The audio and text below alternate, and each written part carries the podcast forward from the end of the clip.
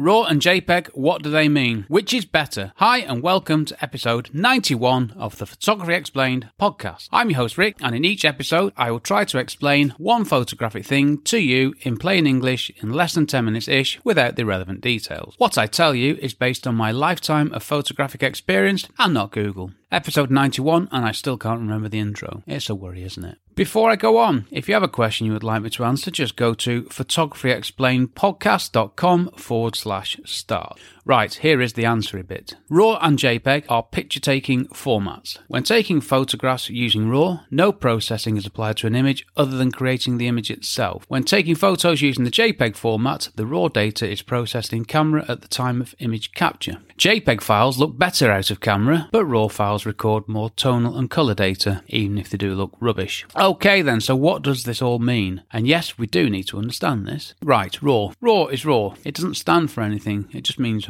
RAW. A RAW photo has had no processing applied to it, other than creating the digital image, that is. That's why it's called RAW. Blimey, a photography thing that makes sense. That makes a change, doesn't it? I'll soon fix that. JPEG stands for Joint Photographic Experts Group. Okay then, very quickly, this is a group of good folks who created the universal file format called JPEG. So that's where the term comes from, which is always good to know. And we should be grateful that they came up with such a universal digital image standard. And that's where we will leave those good folk, because to know any more will not help us with our photography. And that doesn't mean that I'm not grateful. I genuinely am. It's a wonderful thing, a universal format. We need more of them. JPEG is a good thing.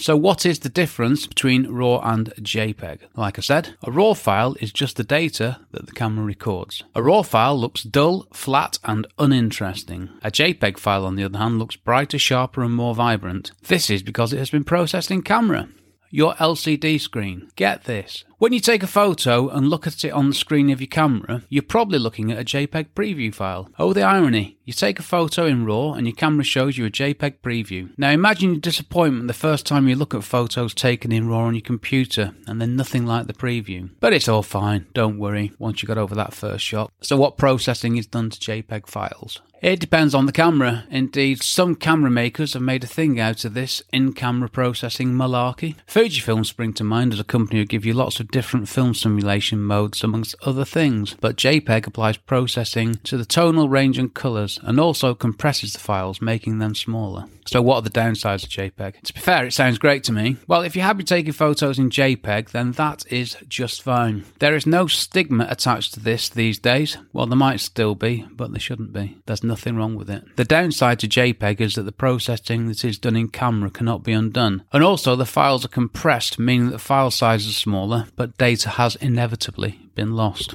Good use of the word inevitably there, which wasn't even in my script. But if you're happy with the look, feel, and quality of the images you get, then great. And if you're starting out in photography, even better. So why would you choose RAW? Well, the RAW file has not been processed. Well, I say not processed, but there must have been some processing to convert the light that hits the sensor into a digital image. Now, this is not one for another episode. I could tell you, but the words that describe how this happens, but the words wouldn't have any understanding behind them. That was a good sentence, wasn't it? I could tell you the words that describe how this happens, but there wouldn't be any understanding behind them. That's better second time, isn't it? Not process means that the camera has captured what is there and not done anything with it. This is why JPEGs look great and RAW files look rubbish. With RAW files, we choose what processing is done to the RAW file. A RAW file has more tonal and colour data. This includes more data in the highlights, as in the light bits, and the shadows, the dark bits. Can anyone tell well, a RAW file processed properly has the potential to look better than a JPEG photo. A RAW file processed properly can create a higher quality image than a JPEG photo, but it really does depend on what you're doing with the photos. If all you're doing is taking photos and sharing them with friends and family, you're fine with JPEGs. Nobody would ever know or care. If you're working commercially, making money from photos, then you'll probably use RAW to give yourself the maximum data to work with. So, what are the downsides of RAW? Well, you have to do the processing yourself. You need specialist software to be able to work with RAW files, as in Lightroom, Photoshop,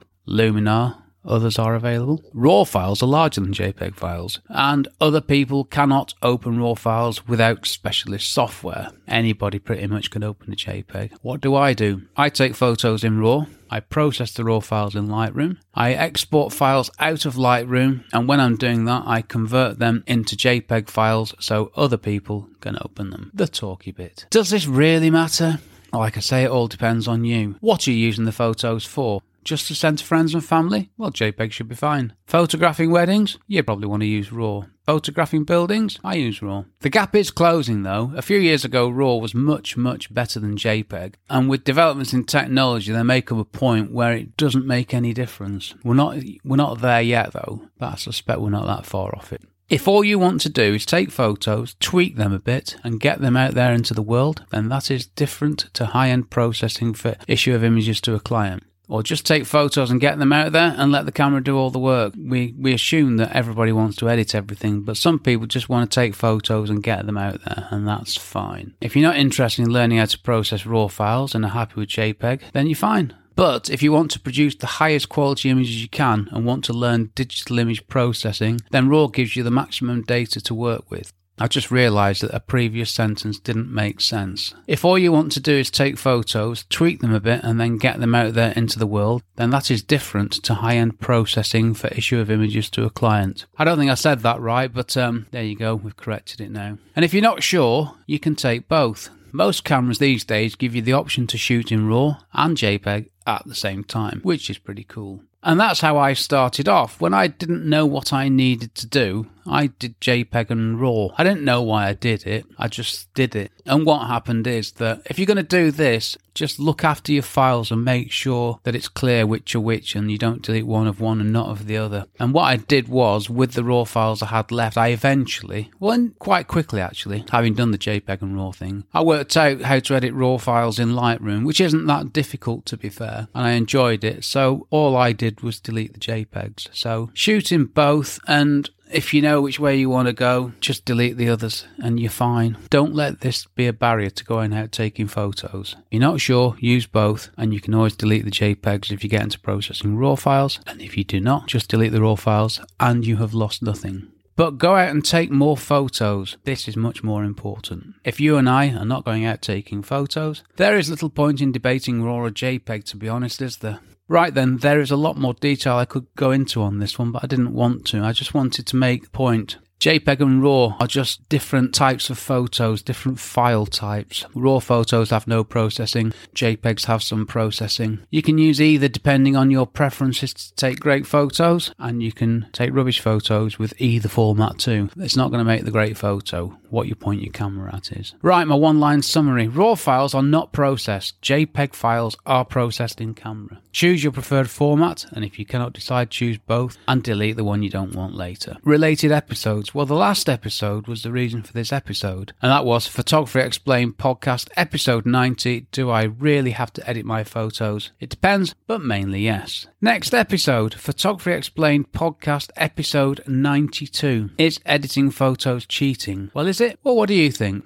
Hmm, you'll find out in the next episode, but here's the spoiler alert. No, sorry, no spoiler alert. You'll have to wait. Shout out. Well, this space needs filling, so get in touch and get your shout out on my ever growing podcast. Apologies for the, um, it's a stumbling in this one. Just been one of those days for me. I'm done. Thanks for listening to my small but not so perfectly formed podcast. To find out more about my podcast and do stuff to help me, check out photographyexplainedpodcast.com forward slash start. Well, this episode was brought to you by caffeine, courtesy of Alta Rica Coffee. I've been Rick McEvoy. Thanks again very much for listening to me and for giving me 11 and a half minutes of your valuable time, and I will see you on the next episode. Cheers from me, Rick. My brand new course, How to Become a Real Estate Photographer, straight talking advice for beginners to get you making money quickly and build a career, is available to buy now. Find out more at rickmcevoyphotography.com forward slash courses.